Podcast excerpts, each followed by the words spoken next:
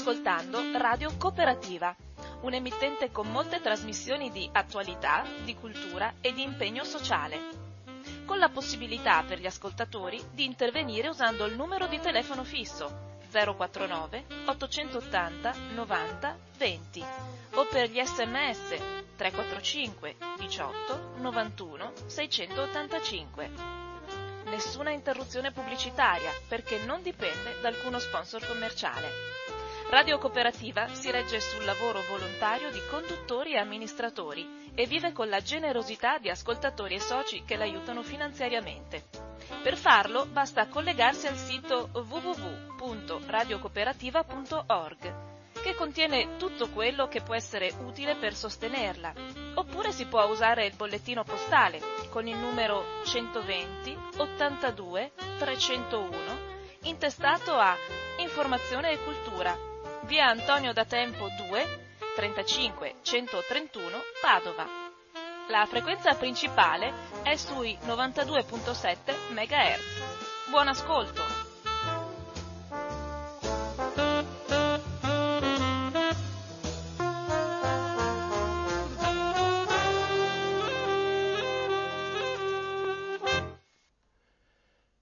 Cosa c'è in tavola? Attualità e tradizione nell'alimentazione. Un cordiale saluto, un augurio di buon pomeriggio a tutte le ascoltatrici e gli ascoltatori di Radio Cooperativa da Francesco Canova in questo giovedì 2 dicembre 2021.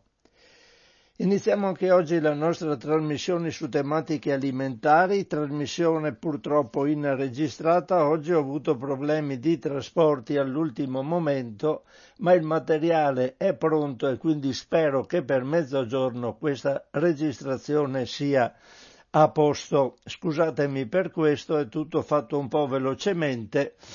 Però iniziamo subito allora come di consueto con le notizie che traggo dal sito ilfattoalimentare.it, nello specifico i richiami. Passo allora a considerare i richiami che come al solito credo siano tutti a firma di Giulia Crepaldi che li riporta. Il primo è del 19 novembre 2021 il Ministero della Salute ha segnalato il richiamo a scopo precauzionale di un lotto di gelato tartufo bianco e tartufo nero a marchio Iper per possibile presenza di ossido di etilene. Questo gelato ha termine minimo di conservazione 8 marzo 2023. Poi, sempre nella stessa giornata, c'è un avviso di richiamo precauzionale di diversi lotti di infusi assortiti a marchio Erbalogica per sospetta contaminazione da salmonella. Qui sono parecchi, non leggo i lotti e non leggo i termini minimi di conservazione però eh, do le indicazioni che riguardano le tipologie di infusi. Sono erbe che alleggeriscono, poi barattolo degustazione infusi, infuso leggerezza, scatola degustazione erbe che risolvono, scatola 15 filtri leggerezza, scatola degustazione infusi 45 filtri comunque sempre, come ho detto prima, infusi assortiti a marchio Erbalogica. Cambio richiamo e vado allora ad un integratore notizia del 22 11 2021 il Ministero della Salute ha pubblicato un avviso ai consumatori per segnalare due lotti dell'integratore alimentare Baby Forte Vitamine Concepimento e Gravidanza FS in seguito al rilevamento di ossido di etilene nell'ingrediente estratto di bambù. Questo a date di scadenza 8 febbraio 2022 e poi un altro lotto 26 dicembre 2022. Quindi integratori di vitamine per concepimento e gravidanza con denominazione Baby Forte Vitamine Concepimento e Gravidanza FS. Cambiamo giorno, andiamo adesso al 23 novembre 2021. Anche qui devo cercarli, scusatemi un attimo, eccoli qua. Il Ministero della Salute ha segnalato il richiamo precauzionale da parte del produttore di un lotto di salsiccia di carne di suino a marchio salumificio CCS Catania Catania Savona per la possibile presenza di corpo estraneo. Qui non c'è il termine minimo di conservazione, è una salsiccia, non vedo altre notizie relativamente a questo. Il prodotto è venduto al chilogrammo in pezzi da 110-120 grammi ciascuno e fa parte di un certo lotto di produzione che si chiama 171-121. Comunque, salsiccia di carne di suino a marchio salumificio CC S. Andiamo al penultimo richiamo, 26 novembre 2021. Allora,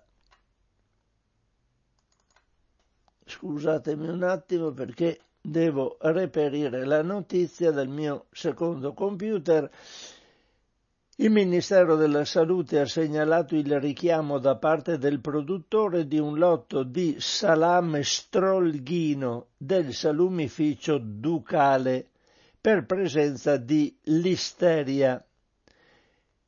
Anche qui non ci sono notizie relativamente a questo prodotto, c'è solo la data di produzione 28 ottobre 2021 e numero di lotto Z come Zairo 43 S come Savona, salame strolghino del salumificio ducale. Passiamo all'ultimo richiamo che è del 30 novembre 2021, quindi molto vicino nel tempo, il Ministero della Salute ha segnalato il richiamo da parte del produttore di un lotto di farina di mais fioretto a marchio Molino Sapignoli, in seguito alla rilevazione di una non conformità nei valori delle micotossine.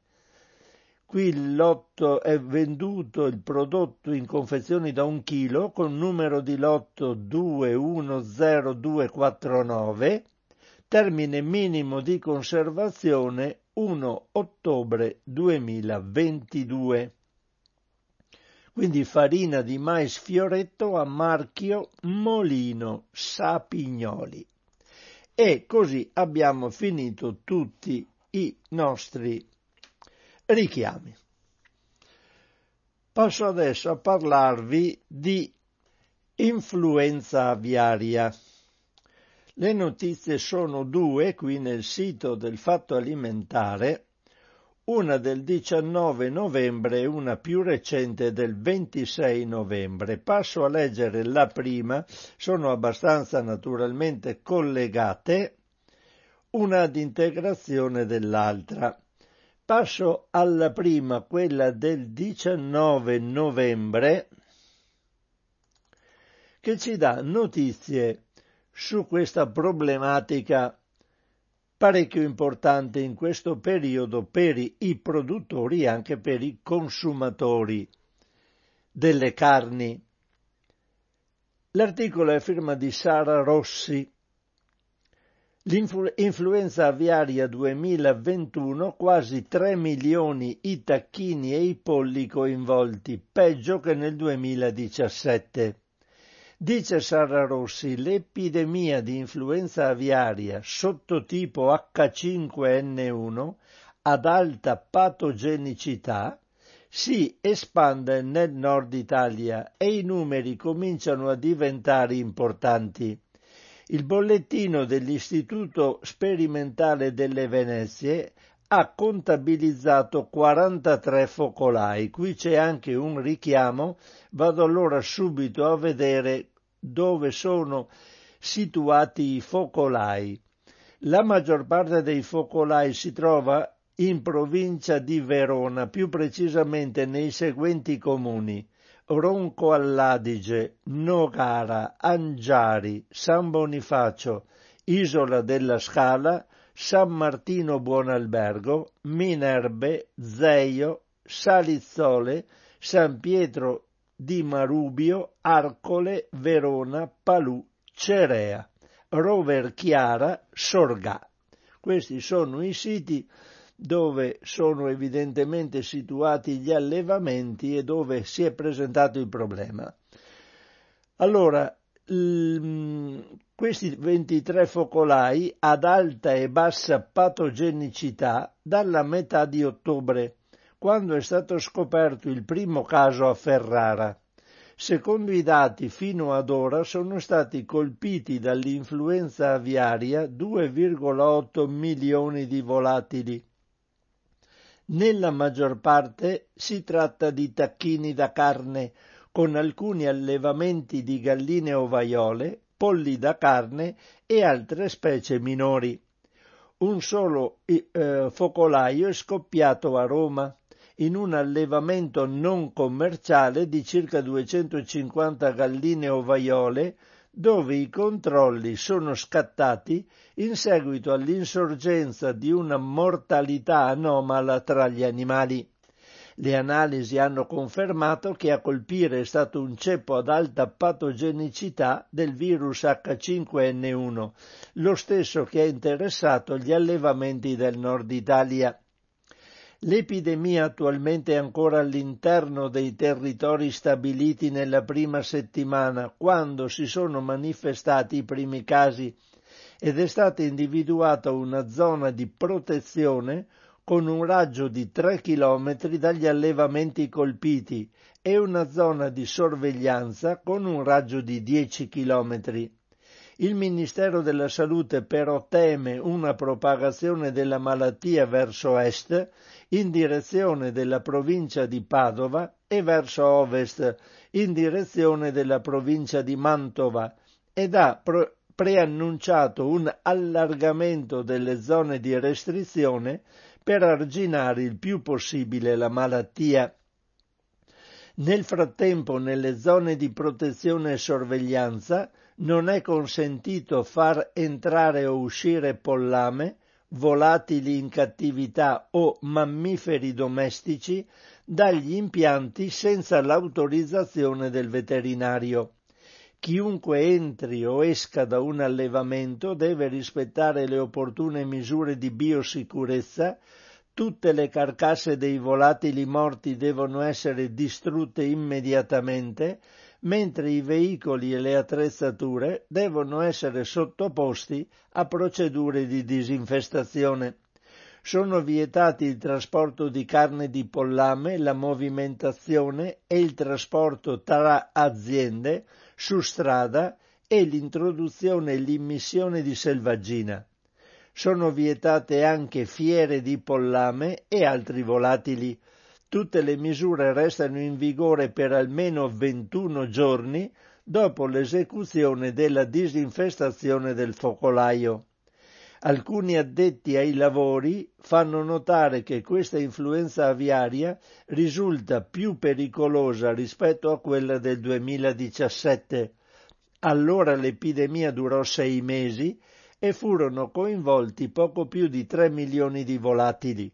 Adesso a distanza di un mese si è quasi arrivati allo stesso numero di capi sacrificati, quindi vedete una problematica estremamente grande relativamente a questo problema. Passo a vedere che cosa dice eh, il successivo articolo che è del 26 novembre 2021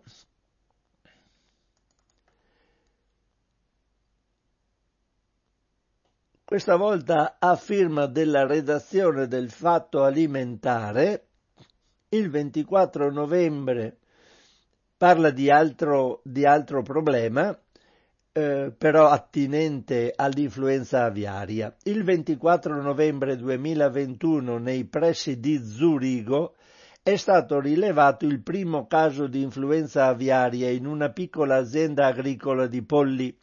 L'ufficio veterinario del cantone di Zurigo ha coordinato le misure necessarie e le confederazioni insieme ai cantoni si organizzano per evitare l'ulteriore diffusione della malattia.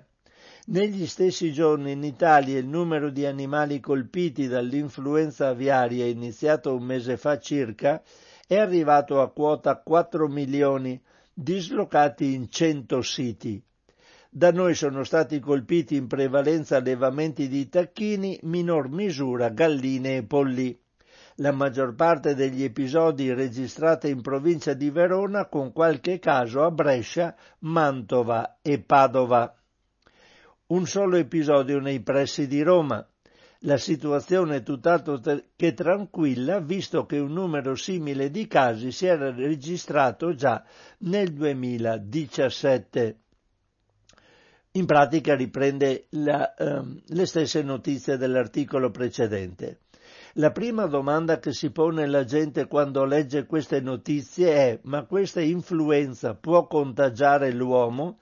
La risposta degli esperti è sempre stata negativa, perché il virus colpisce difficilmente le persone, tant'è che in Italia non abbiamo mai avuto casi conclamati. Il corpo umano ha pochissimi recettori per il virus dell'influenza aviaria e sono presenti soprattutto a livello polmonare. Il virus quindi deve essere respirato in grande quantità in modo da riuscire ad arrivare direttamente negli alveoli, altrimenti si ferma prima di attecchire. Qualche caso di passaggio di specie si è registrato nel sud-est asiatico, ma in situazioni di promiscuità abitativa tra uomini e animali, quindi quando c'è un contatto prolungato e diretto. La comparsa, qui c'è una notizia che avevo particolarmente evidenziato perché ci dà idea del perché, a parte eh, un discorso che avevamo fatto, se ricordate, in precedenza, quando avevo parlato di questo problema, ove vi era un contenzioso tra chi diceva che la viaria si ehm, espande particolarmente negli allevamenti intensivi per le problematiche legate alle condizioni di vita degli animali. Altri affermano invece che sono i selvatici a portare la viaria e quindi eh, poi c'è il contatto con gli animali d'allevamento e ci sono le, eh, le, c'è l'espandersi della malattia. Qui si parla però anche di clima la comparsa dell'aviaria in Italia è aumentata, spiega Guido Grilli, docente di patologia aviaria alla Facoltà di Veterinaria dell'Università degli Studi di Milano, perché il clima è cambiato e molti uccelli migratori, ritenuti i principali responsabili della trasmissione, svernano nelle zone umide del nostro paese in Lombardia se ne contano quasi 200, anziché prolungare il viaggio sino in Africa. Se si va nelle nostre campagne nel Lodigiano, si trovano diverse popolazioni stanziali di ibis sacri, che sono una specie africana chiamata così perché era sacra agli egiziani. Abbiamo molti più animali stanziali rispetto a qualche anno fa, e ci sono ormai circa 150.000 anatre che si fermano nei nostri laghi. Come capite, l'aumento delle temperature ha portato condizioni simili a quelle che gli animali migratori trovavano in Africa e quindi non proseguono il loro viaggio ma si fermano da noi, con il conseguente problema relativo all'influenza aviaria.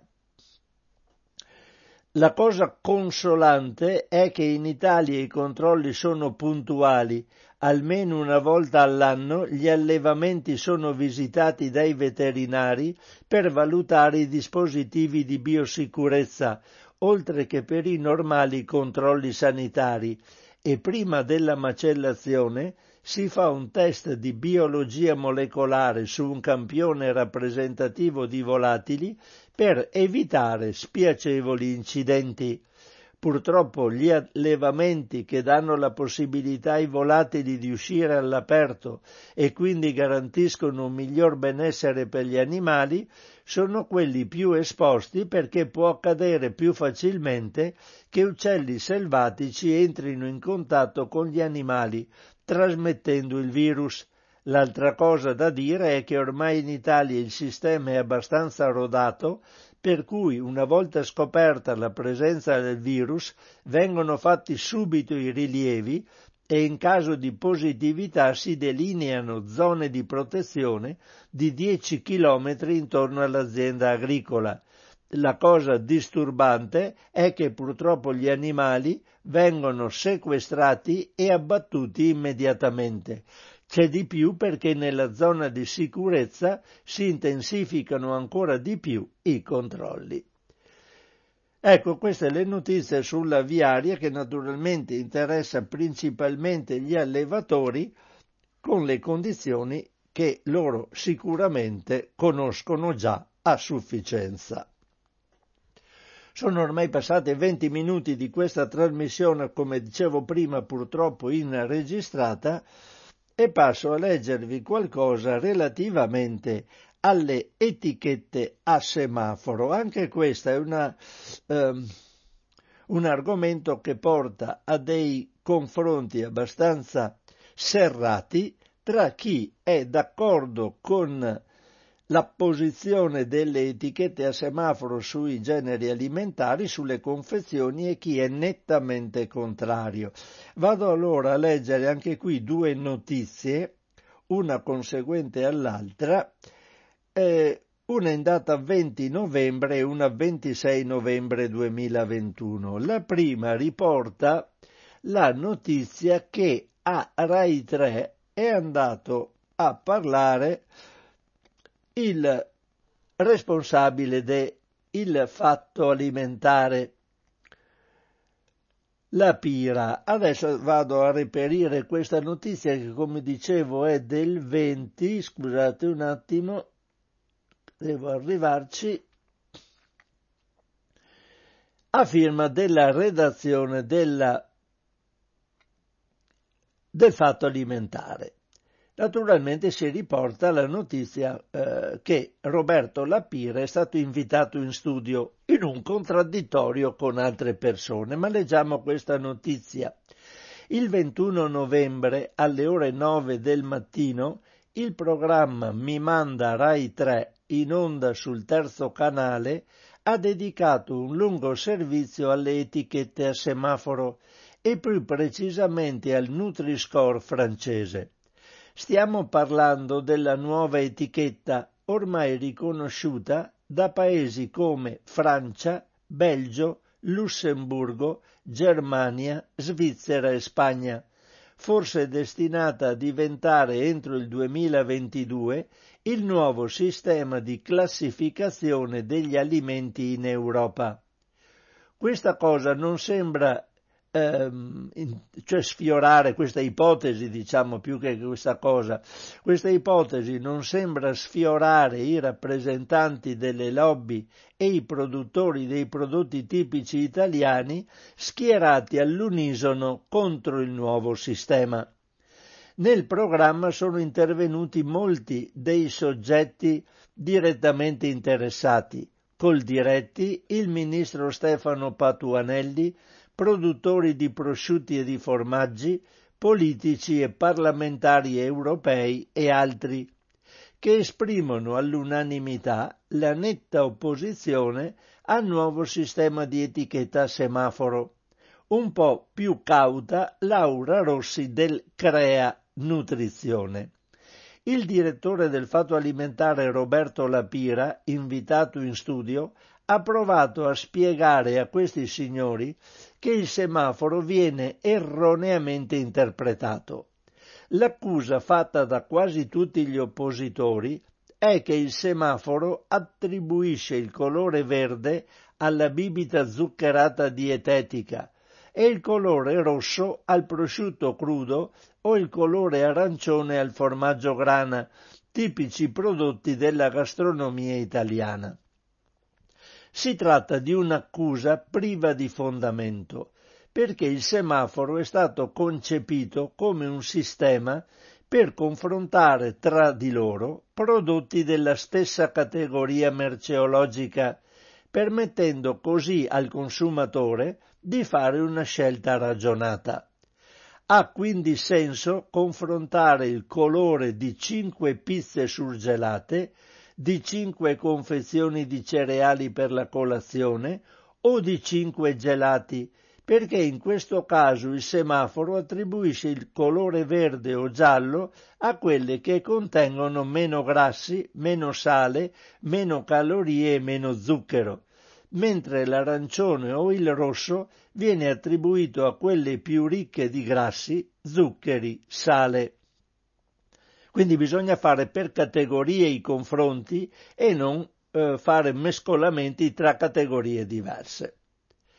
L'altra cosa su cui vale la pena soffermarsi è che istituzioni come lo IARC sono, si sono espresse a favore del semaforo e anche 277 scienziati hanno firmato un documento in cui si dichiarano favorevoli, tra gli italiani firmatari ricordiamo Walter Ricciardi dell'Università Cattolica di Roma, Giuseppe Remuzzi e Silvio Garattini dell'Istituto Mario Negri di Milano. In altre parole, la scienza dice sì al semaforo, mentre in Italia politici, lobby e portatori di interessi di bottega si schierano nettamente contro. Chi ha ragione? Perché non fare una ricerca di mercato seria e chiedere ai consumatori cosa pensano dell'etichetta a semaforo e dell'alternativa italiana che è il Nutrinform Battery. Di questo abbiamo parlato più volte, non so se siete informati, ci vorrebbe un'informazione visiva, il Nutrinform, Nutrinform Battery che è la nutrizionale su questo ambito che viene eh, in questo ambito che viene eh, sponsorizzata eh, dalla, dai governi, dalla eh, Coldiretti, eccetera, dai produttori, una specie di batteria tutta azzurra eh, con, mm, dove non ci sono differenze di colore che dà indicazioni numeriche sui contenuti dell'alimento, nettamente meno visivamente impattante rispetto alle batte- alle, alle, all'etichettatura semaforo. Vado però, come vi ho detto prima, a leggervi la seconda notizia su questo argomento che è nel sito ilfattoalimentare.it alla data del 26 novembre 2021. Allora, Qui l'articolo è di Valeria Balboni ed è titolato Italia contro Nutri-Score, la guerra all'etichetta a semaforo in difesa delle tradizioni gastronomiche tricolori. Se ne è parlato il 21 novembre a Mi Manda Rai 3, se ne parla sempre più spesso. Peccato che di solito i toni siano quelli di uno scontro fra fazioni avverse pro o contro il Nutri-Score. Diverse voci istituzionali italiane si sono schierate contro, recentemente anche il Ministero della Salute e l'autorità garante della concorrenza e del mercato ha aperto alcune istruttorie e la motivazione più spesso tirata in ballo è che questa etichetta andrebbe a danneggiare l'immagine di eccellenze italiane come i grandi salumi e il parmigiano reggiano. Ad essere colpiti non sarebbero solo l'immagine e le importanti entrate, soprattutto provenienti dall'export, ma una serie di culture e tradizioni che devono essere difese. Cosa dicono le voci contrarie a questo sistema di etichettatura? Essenzialmente due cose. Il Nutri-Score, se applicato, andrebbe a influenzare gli acquisti degli italiani, portandoli a ridurre il consumo di alimenti che sono vere e proprie eccellenze, come salumi e formaggi della tradizione. L'effetto sulla salute, per esempio per prevenire l'obesità, sarebbe trascurabile, perché la salute non dipende dal consumo di specifici alimenti, ma invece dal complesso dell'alimentazione e dello stile di vita. Ora ridurre il consumo di salumi sarebbe forse dannoso solo per chi li produce, non certo per i consumatori, dato che in Italia il consumo apparente dato da produzione più importazione meno esportazione di carne suina fresca e salumi è stato di quasi 27 kg nel 2020, anno in cui è diminuito a causa della pandemia.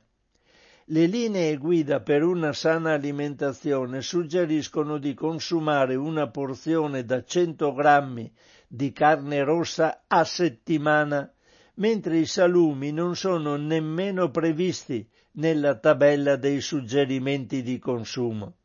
Infatti si legge così un consumo, troppo, un consumo eccessivo o troppo frequente di carni conservate è associato ad un aumento di rischio di tumore, in particolare del colon retto, di diabete di tipo 2 e di malattie cardiovascolari.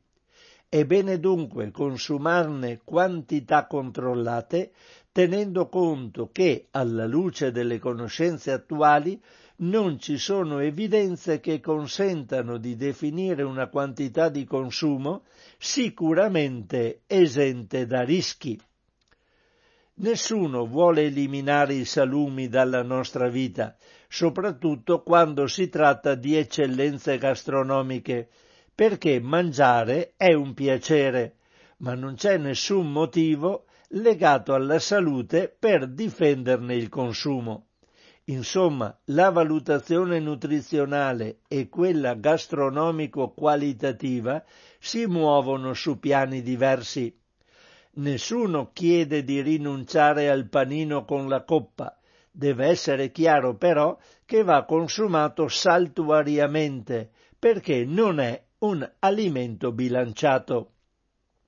La comparsa di bollini rossi sulle vaschette dei salumi potrebbe darci la giusta spinta per ripensare il modo in cui consumiamo questi prodotti, non più un uso quotidiano di prodotti acquistati in offerta a 10 euro al chilo, ma piuttosto prodotti più costosi e controllati lungo tutta la filiera tenendo conto anche finalmente del benessere dei suini.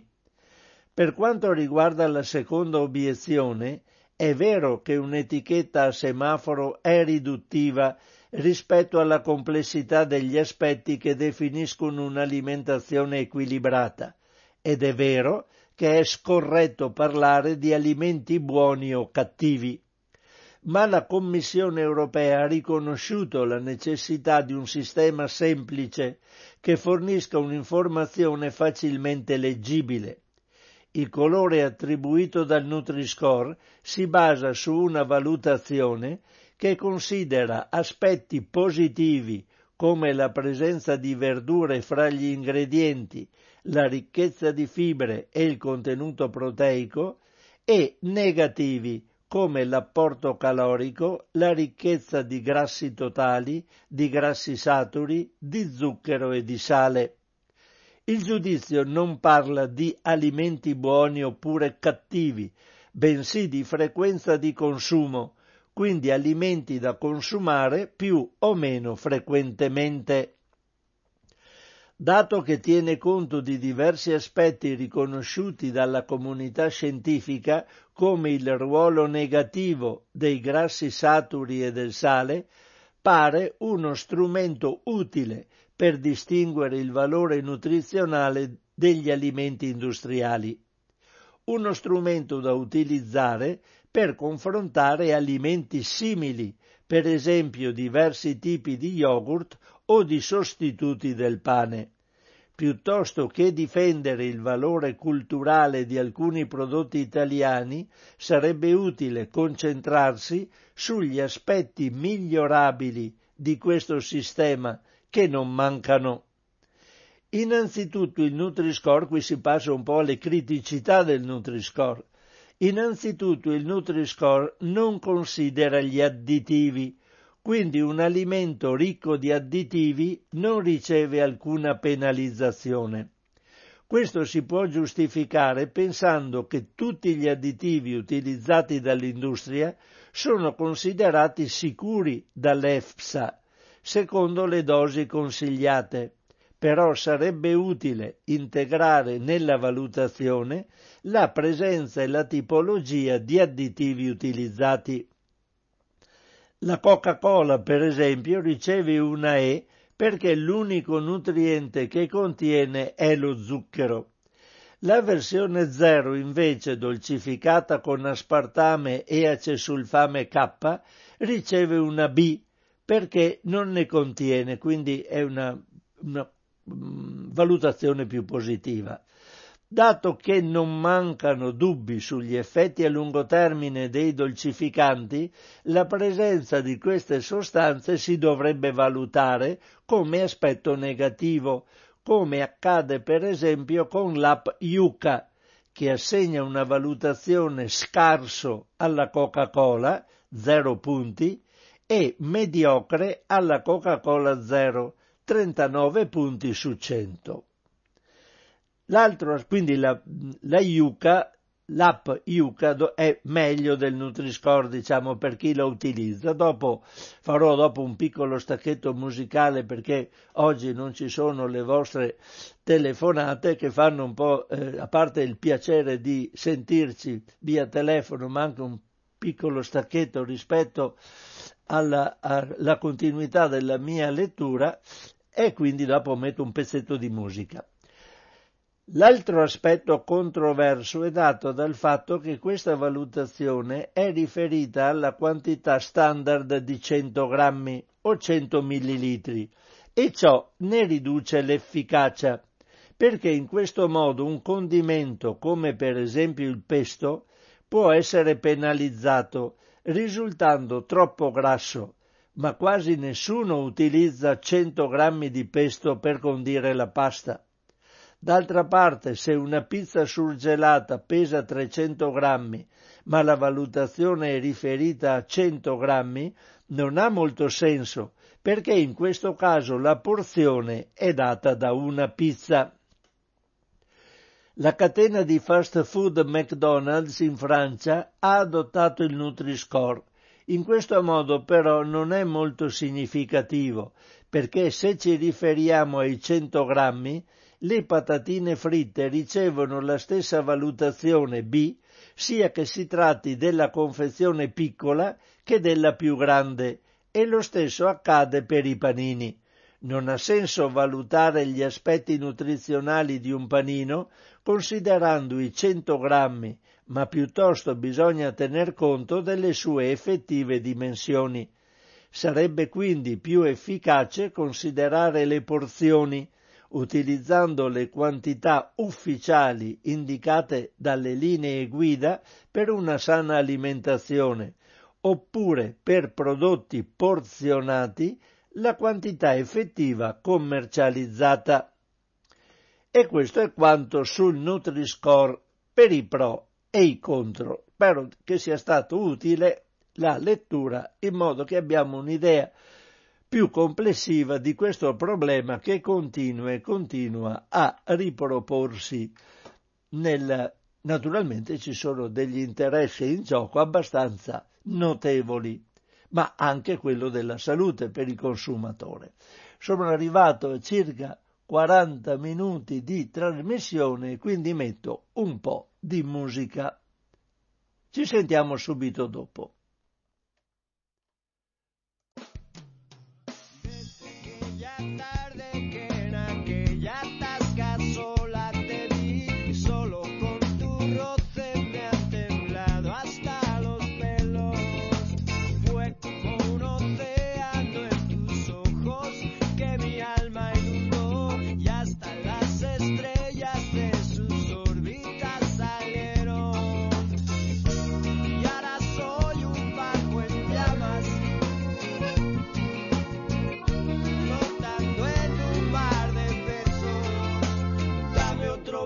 De pronto no estás tú.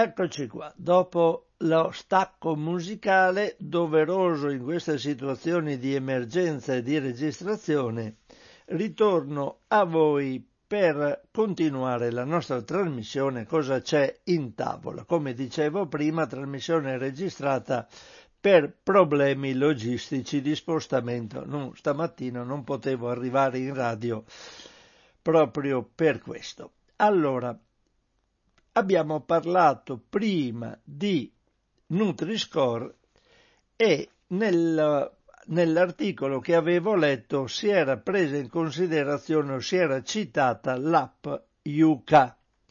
Di questa allora adesso posso parlare con una notizia che compare sul fatto alimentare in data 25 novembre 2021. Un articolo a firma di Roberto Lapira titolato Yuka, l'applicazione gratuita che scansiona i prodotti e aiuta a fare la spesa.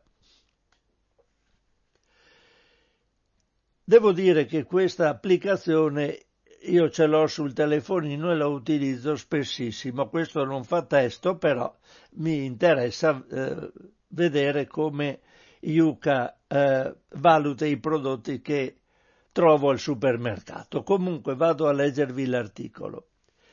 Yuka supera i 2 milioni di utenti e in Italia diventa l'applicazione di scansione più utilizzata.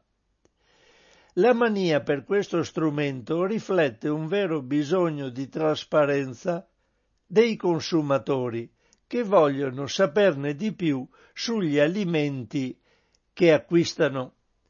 Yuka conta oggi 20 milioni di utenti in 12 paesi differenti. Con 2 milioni di persone che hanno scaricato l'applicazione, l'Italia, dopo la Francia e la Spagna, è il paese dove l'applicazione è più forte. Si tratta del miglior risultato di Yuka rispetto a qualsiasi altro paese. Anche in Francia, dove è stata lanciata per prima, dopo un anno contava un milione di utenti. Questo successo italiano sta a dimostrare che l'applicazione risponde a un autentico bisogno di trasparenza sulla composizione dei prodotti, afferma Julie Chapon, cofondatrice di Yuka. L'applicazione è gratuita ed è molto semplice da usare perché consente di scansionare i codici a barre dei prodotti alimentari e dei cosmetici per conoscere il loro impatto sulla salute. Il punteggio va da 1 a 100 ed è affiancato da informazioni dettagliate fornite dal sistema. Ma c'è qualcosa in più. Se un alimento ha un impatto negativo sulla salute, l'applicazione suggerisce alternative simili, ma più sane. Yuka ha un catalogo composto da un milione e mezzo di prodotti, il 70% alimentari, e riconosce il 95% di quelli venduti in Italia. Le alternative vengono suggerite e valutate in modo assolutamente neutrale e nessuna marca o produttore influenzano il giudizio. Yuka si finanzia grazie alla versione premium, acquistabile con un'offerta di 15 euro all'anno, che offre, oltre ad alcuni servizi, notifiche sui prodotti vegetariani e vegani e sulla presenza di olio di palma, glutine e lattosio. Per la valutazione dei prodotti alimentari, Yuka si basa sulle caratteristiche nutrizionali che rappresentano una quota pari al 60% del giudizio. Il calcolo si basa sui medesimi principi dell'etichetta a semaforo francese Nutri-Score. Il semaforo prende in considerazione calorie, zuccheri, sale e grassi saturi come elementi negativi e proteine, fibre, frutta e verdura come elementi positivi. La presenza di additivi riguarda il 30% della valutazione e si basa sui rapporti redatti da EFSA, ANSES, IARC e su ricerche indipendenti. Secondo i vari studi, a ciascun additivo è assegnato un livello di rischio, nessun rischio disco verde, rischio limitato disco giallo, rischio moderato disco arancione, a rischio disco rosso. In presenza di un additivo che consideriamo ad alto rischio, il punteggio può raggiungere al massimo 49 centesimi. I dettagli del rischio e le corrispondenti fonti scientifiche sono riportati nell'applicazione, quindi capite da anche un po' di bibliografia, diciamo così, per capire da dove provengono le informazioni che l'app dà. Un vantaggio pari al 10% del punteggio viene concesso ai prodotti biologici per l'assenza di additivi chimici. Esistono diversi prodotti che Yuka non valuta perché il metodo di valutazione non si adatta. Si tratta di alcol, zucchero, latte per neonati, integratori di proteine, cibo per animali e integratori alimentari. Ecco, queste sono categorie che non vengono prese in considerazione dall'app. Comunque è un'app molto interessante, a mio parere, io lo utilizzo e basta andare nel dove si scaricano le app sul telefonino YUKA Yuka e ve la potete installare e utilizzare quando meglio credete.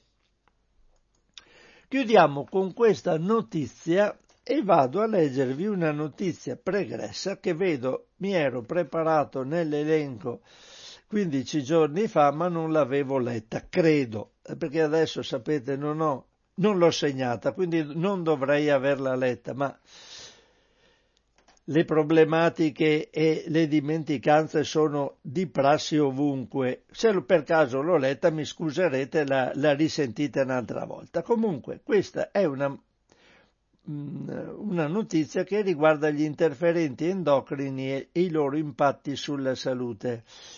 è del 5 novembre 2021, quindi devo arrivarci, spero, in fretta. E la notizia è a firma di Agnese Codignola. Ftalati decine di migliaia di morti e miliardi di costi sanitari attribuibili agli interferenti endocrini. Gli ftalati, noti interferenti endocrini, continuano a danneggiare la salute umana, perché anche se alcuni di essi sono stati vietati per in specifiche categorie di prodotti, come quelli per bambini, molti altri sono tuttora utilizzati e si ritrovano soprattutto nel packaging, quindi nel confezionamento degli alimenti e nei cosmetici. Ma che conseguenze ha il contatto quotidiano con queste sostanze sulla probabilità di ammalarsi soprattutto delle persone più avanti con l'età, che quindi hanno accumulato per decenni ftalati nell'organismo, e in definitiva sulla mortalità? Se lo sono chiesti i ricercatori del Center for the Investigation and of Environmental Hazards presso la Grossman School of Medicine della New York University. Il centro è diretto da Leonardo Trasand, un tossicologo molto noto e autore nel 2019 di un best seller intitolato Sicker, Fatter, Purer, cioè più malati, più grassi e più poveri, dedicato proprio ai danni degli interferenti endocrini sulla salute.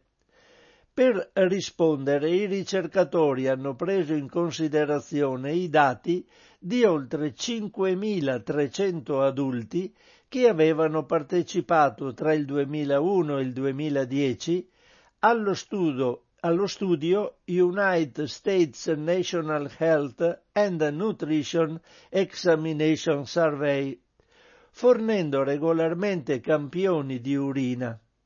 Incrociando le concentrazioni di alcuni dei principali ftalati con quelli della sopravvivenza e di alcune malattie contenuti nel Wonder Database dei Centri per il controllo e la prevenzione delle malattie, i CDC, Trasand ha stimato che ogni anno solo negli Stati Uniti vi sono tra i 91.000 e i 107.000 decessi in più rispetto alle attese nella fascia di età compresa tra i 55 e i 64 anni, tutti attribuibili agli ftalati.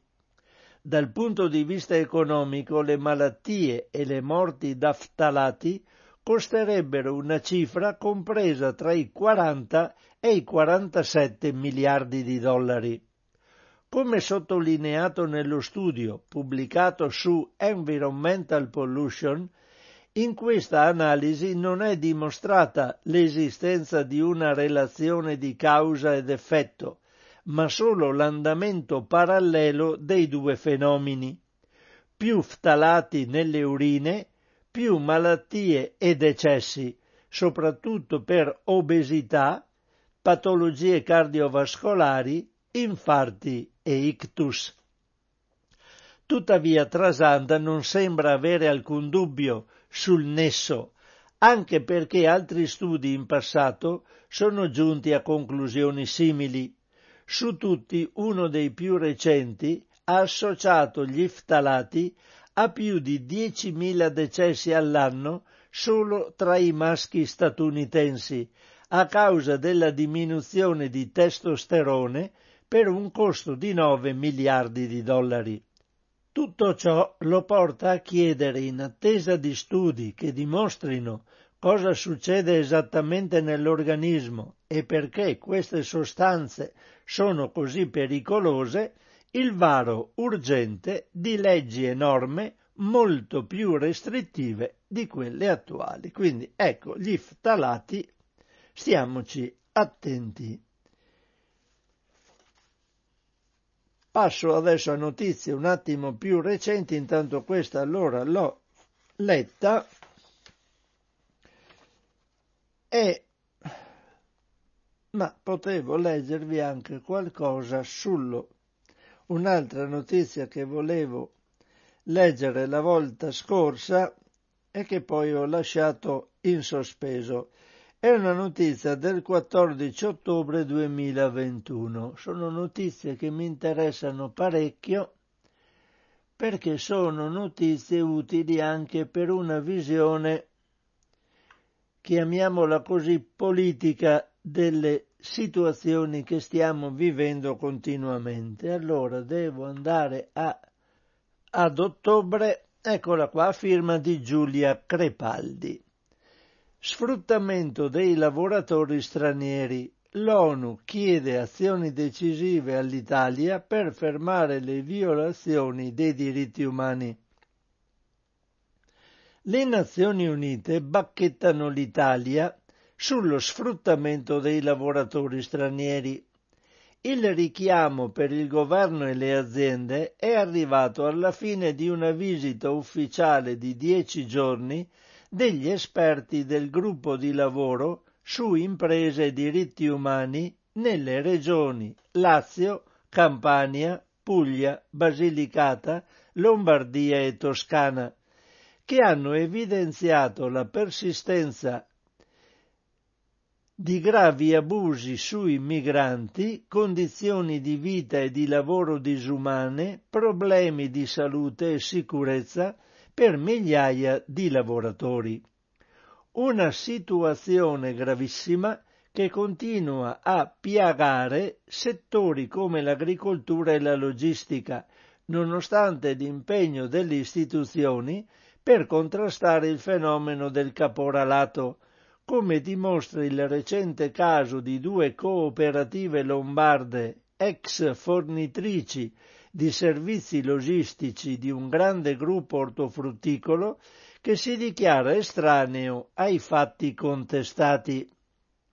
I lavoratori migranti, compresi quelli provenienti da paesi africani e asiatici, che lavorano in settori come l'agricoltura l'abbigliamento e la logistica sono intrappolati in un circolo vizioso di sfruttamento, schiavitù per debiti e abusi dei diritti umani, che deve essere spezzato, ha dichiarato Surya Deva, presidente del gruppo di lavoro. Questo aspetto richiede un'azione decisiva da parte del governo e delle imprese affinché garantiscano condizioni di lavoro dignitose a tutti i lavoratori. Secondo gli esperti delle Nazioni Unite, il governo, le aziende e i sindacati dovrebbero collaborare per porre fine allo sfruttamento di manodopera a basso costo, migliorare le condizioni dei lavoratori stranieri, e garantire che nessuno, produttori e distributori inclusi, tragga un vantaggio economico da questo sistema. Ma le azioni intraprese finora dalle istituzioni italiane, come quelle lodevoli per la lotta al caporalato o le iniziative di scarso successo per la regolarizzazione dei lavoratori migranti, non sono affatto sufficienti a fermare gli abusi. Il gruppo di lavoro ha visitato alcune comunità di lavoratori migranti come quelle di Avellino, Taranto e Valdagri, che hanno parlato con gli esperti delle condizioni di vita e di lavoro. Le loro preoccupazioni devono essere prese sul serio, afferma Deva. Occorre compiere sforzi concertati per infondere fiducia monitorare in modo indipendente le emissioni e gli effetti sulla salute e fornire soluzioni efficaci. Tali soluzioni devono essere lungimiranti e contribuire agli sforzi globali verso il conseguimento della decarbonizzazione e della transizione verso un'economia verde. In particolare all'Italia sono richiesti miglioramenti nell'applicazione delle leggi esistenti, nel monitoraggio delle aziende e nell'accesso a vie di ricorso efficaci per segnalare casi di abuso dei diritti umani e del lavoro. Alle imprese che operano nel nostro paese, invece, si chiede una verifica puntuale dell'impatto delle loro attività e delle loro catene di approvvigionamento sui diritti. In quanto economia altamente sviluppata dell'Unione Europea, l'Italia dovrebbe creare al più presto un'istituzione nazionale per i diritti umani forte e indipendente, investita di un mandato esplicito che le permetta di intervenire su questioni relative ad abusi dei diritti umani legati alle attività delle imprese. Dovrebbe inoltre promulgare una legge in materia di adeguata verifica obbligatoria rispetto ai diritti umani e all'ambiente, afferma Deva, che conclude si tratta di una preziosa opportunità per il governo italiano di dimostrare la sua leadership, traducendo i suoi impegni nella pratica, soprattutto per i soggetti più vulnerabili e per l'ambiente. Questo è l'articolo di Giulia Crepaldi che ci dà un po' di fa un po' di luce sul perché vengono fatti arrivare, fatte arrivare le persone molti osteggiano i migranti, molti li aspettano per sfruttarli con buona pace nelle situazioni che vengono evidenziate. Ecco, siamo arrivati ad un'ora di trasmissione, secondo il mio computer, un'altra mezz'oretta allora, durante la quale vi darò altre notizie con un altro piccolo stacchetto musicale che farò tra poco. Ah, intanto c'è una notizia che vedo, stanno cercando di fare, o perlomeno sono già stati posti in commercio, credo, dei dadi che sono contenuti in un involucro che, può essere, che è commestibile, quindi non c'è più la piccola stagnola attorno come siamo abituati a vedere, ma il contenitore del dado si dissolve poi e non serve scartarlo. La notizia è del 11 novembre, allora permettetemi di cambiare mese e la firma è a base della, è, è fir, la firma dell'articolo è della redazione del fatto alimentare. Gusto, Gusto, un'azienda britannica che vende kit di ingredienti per ricette, sta sperimentando un incarto completamente commestibile basato su proteine di piselli per i dadi da cucina per la preparazione del brodo. Il progetto è stato portato avanti con Xampla, uno spin-out dell'Università di Cambridge. Si tratta del primo imballaggio alimentare al mondo ottenuto dalle proteine dei piselli, che inizialmente verrà incluso in una delle ricette disponibili, la zuppa di carote e lenticchie alle spezie indiane. Il nuovo materiale ha caratteristiche simili alla plastica, ma ha il vantaggio di essere biodegradabile e di essere in grado di conservare il sapore e mantenere la durata. Un'altra cosa da precisare è che il nuovo materiale non influisce sul gusto, mentre per quanto riguarda la durata si è trovato un buon compromesso riducendo solo in parte il termine minimo di conservazione dei dadi da cucina. E ci troveremo i dadi completamente commestibili, compreso il loro involucro. Adesso cambiamo notizie, completamente notizie, perché vado a leggere una qualcosa di curioso che però è legato anche a problematiche grosse che sono quelle che stiamo vivendo ogni giorno con i cambiamenti climatici, non, questo, non solo per questo specifico argomento, ma in generale. Vado a prendere una notizia del 19 novembre 2021 ed è un articolo che in, di Giovanni Ballarini, sempre sul fatto alimentare, un articolo che eh, è presente anche nel sito Georgofili Info, un viaggio alla scoperta del granchio blu. Riprendiamo in questo articolo un approfondimento sulla specie aliena del granchio blu. Il testo scritto da Giovanni Ballarini e pubblicato su Georgofili Info, notiziario di informazione online realizzato a cura dell'Accademia dei Georgofili, ripercorre la storia della presenza di questo animale nel nostro mar Mediterraneo e ne suggerisce un più ampio impiego culinario.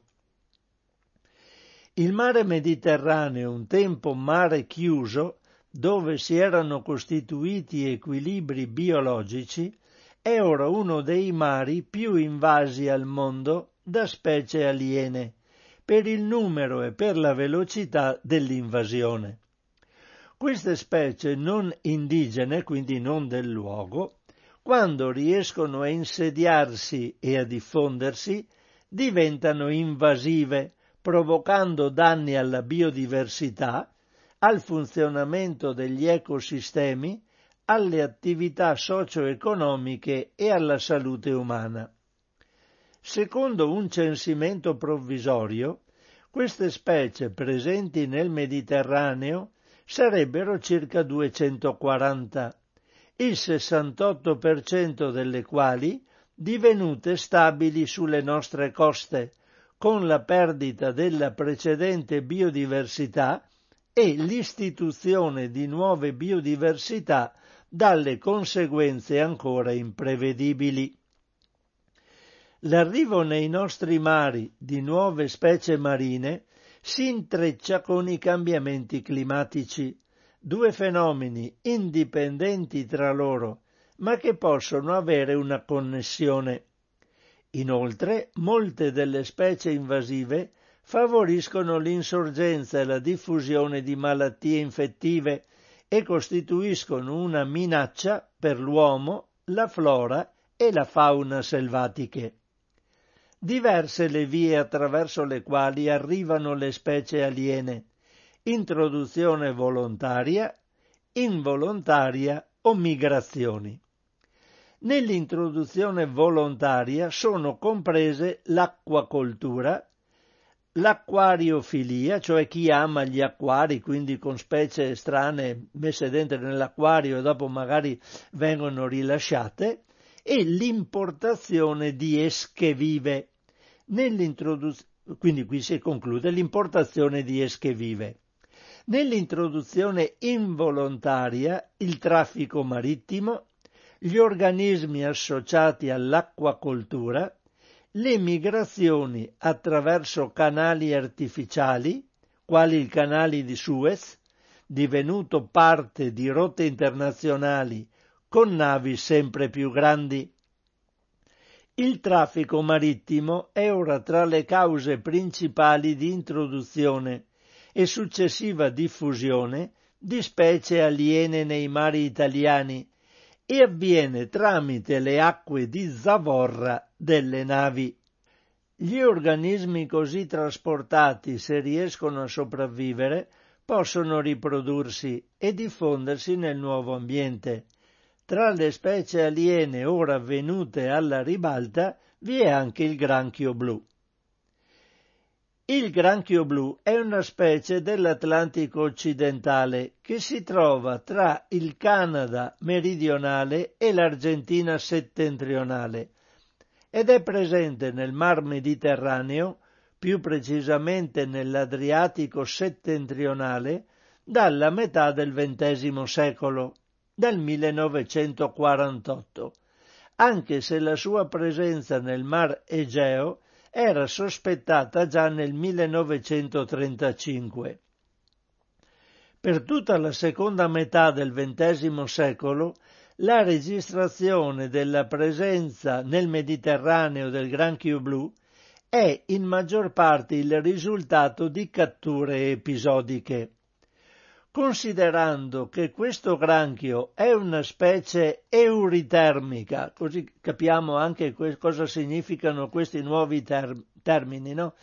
Specie euritermica significa che può resistere a un ampio intervallo di temperature e anche specie eur- eurialiana, cioè sopporta variazioni di salsedine anche molto accentuate, quindi con molto sale, con elevata fecondità, forte capacità di nuoto e comportamenti aggressivi, dati anche gli impatti negativi sulle attività umane, questa specie è oggi inclusa nella lista delle 100 specie marine esotiche invasive nel Mediterraneo.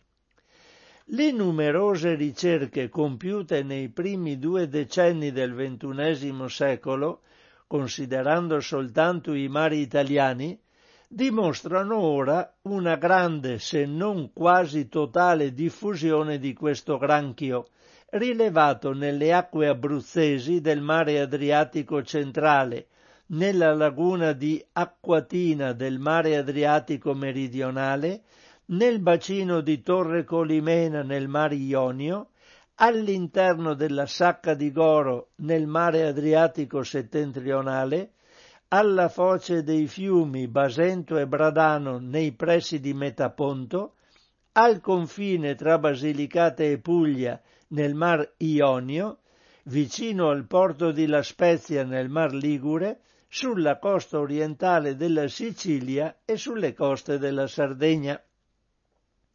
Ora si può dire che il granchio blu si sia insediato lungo tutte le coste italiane. Dopo una presenza di circa 70 anni e soprattutto per la sua diffusione in tutto il Mediterraneo, il granchio blu è da considerare ancora un alieno o piuttosto un immigrato ormai adattato al nostro ambiente che può essere usato in cucina? Questa possibilità non sembri un'eresia, considerando quanto avvenuto per altri organismi acquatici, tra questi per esempio il pesce gatto, originario delle zone occidentali degli Stati Uniti d'America, dai grandi laghi al Messico settentrionale, e introdotto in Italia e in gran parte dell'Europa nei primi del Novecento, e il gambero della Louisiana, originario delle aree palustri e fluviali degli Stati Uniti centro-meridionali e del Messico nord-orientale, attualmente il gambero di fiume più diffuso al mondo e in Italia, dove è apprezzato per la prelibatezza delle sue carni, le dimensioni che è in grado di raggiungere, la velocità di accrescimento e la prolificità.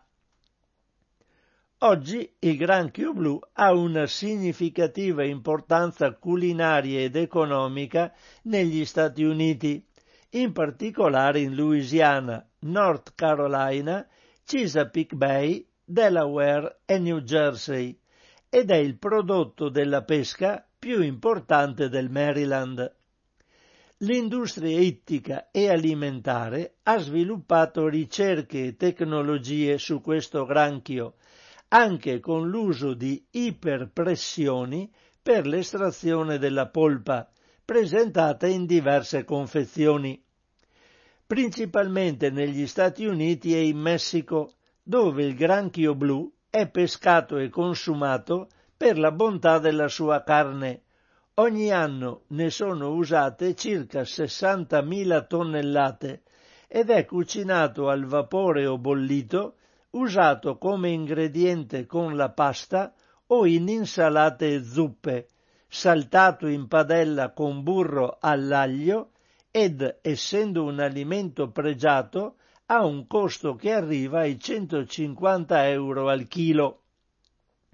Anche in Italia nei mercati ittici si trova già il granchio blu e in diverse confezioni È in commercio la sua polpa per un uso in cucina e soprattutto in gastronomia, con ricette innovative o che in gran parte ricalcano quelle già note per i granchi nostrani. Questa è una notizia un po' curiosa che ho voluto condividere con voi a firma di Giovanni Ballarini che ci dà un'idea, in questo caso questo granchio che comunque viene a sconvolgere i nostri, è venuto a sconvolgere i nostri equilibri, eh, è comunque commestibile, sembra anche abbastanza buono, da questo punto di vista sarà un'altra sorpresa culinaria che potremo acquisire. Un altro piccolo stacco musicale, tra un quarto d'ora poi finiamo la nostra trasmissione con i consueti tempi.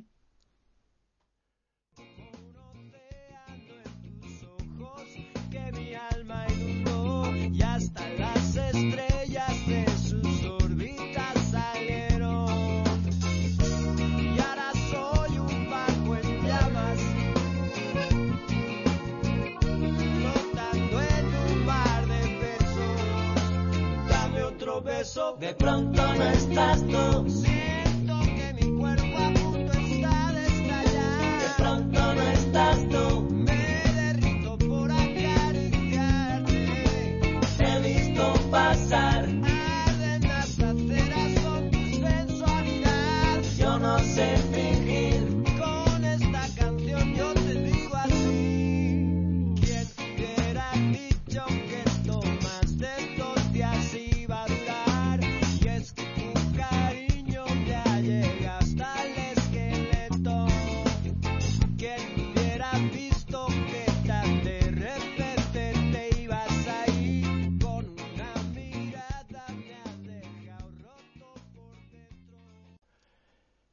Eccomi ancora insieme a voi, almeno da registrata, con le due ultime notizie che volevo prendere in considerazione oggi.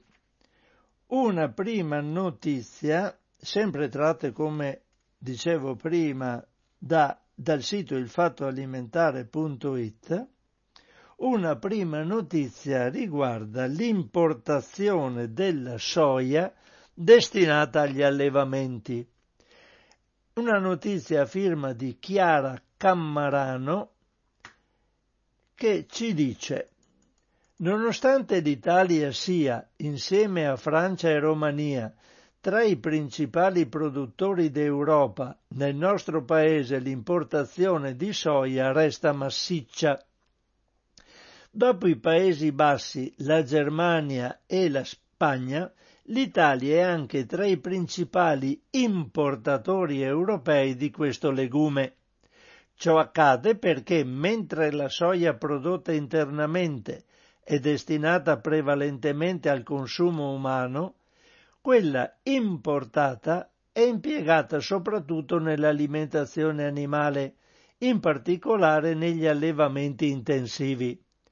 Nei principali paesi produttori, Stati Uniti, Brasile e Argentina, rappresentano l'82% della soia mondiale, la coltivazione di questo legume è però spesso causa di distruzione delle foreste e di altri importanti ecosistemi.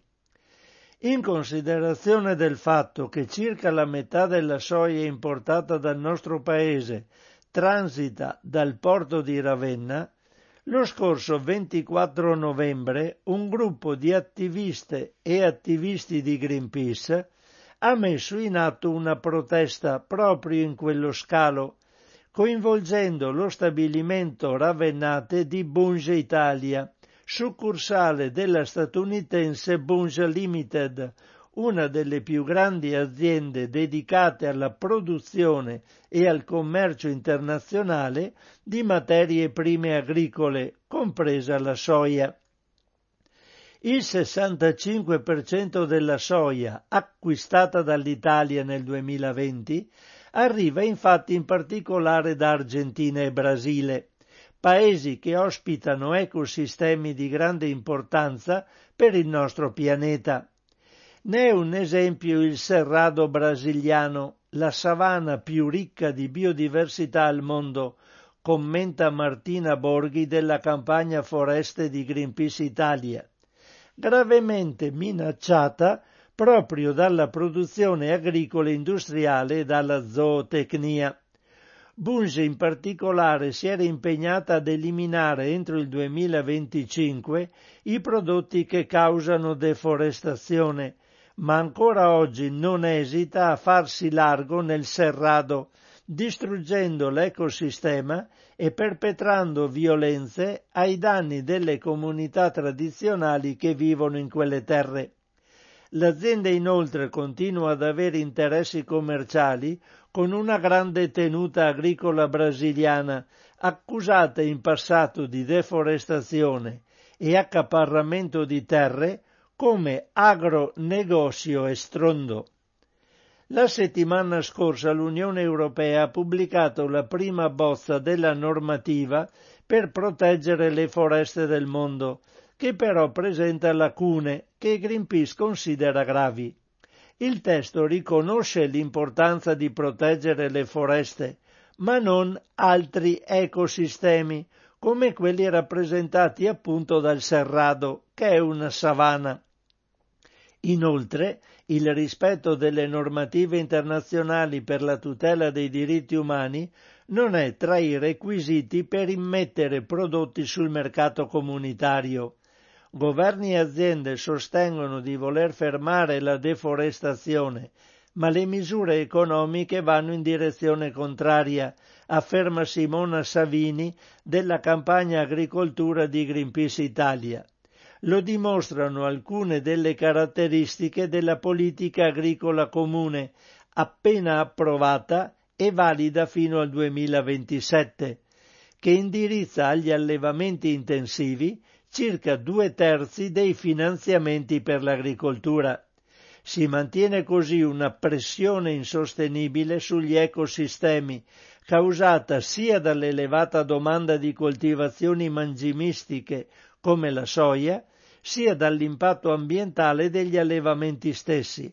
Il governo italiano avrebbe ora l'occasione di migliorare le proprie politiche agricole, inserendo nel piano strategico nazionale che deve essere elaborato in applicazione della politica agricola comune, misure per una graduale riduzione della produzione e del consumo di carne e latticini. E via. Almeno queste notizie le conosciamo e poi penso che dovremmo agire personalmente di conseguenza, perché se aspettiamo i governi non ce la faremo. Dipende dalla nostra coscienza, soprattutto personale e se si può anche collettiva. Vado a leggere un ultimissimo articolo che riguarda la nostra salute sempre dal novembre 2021 in data 22, 22 novembre 2021 cosa fare per ridurre il rischio di ictus. Articolo a firma di Agnese Codignola.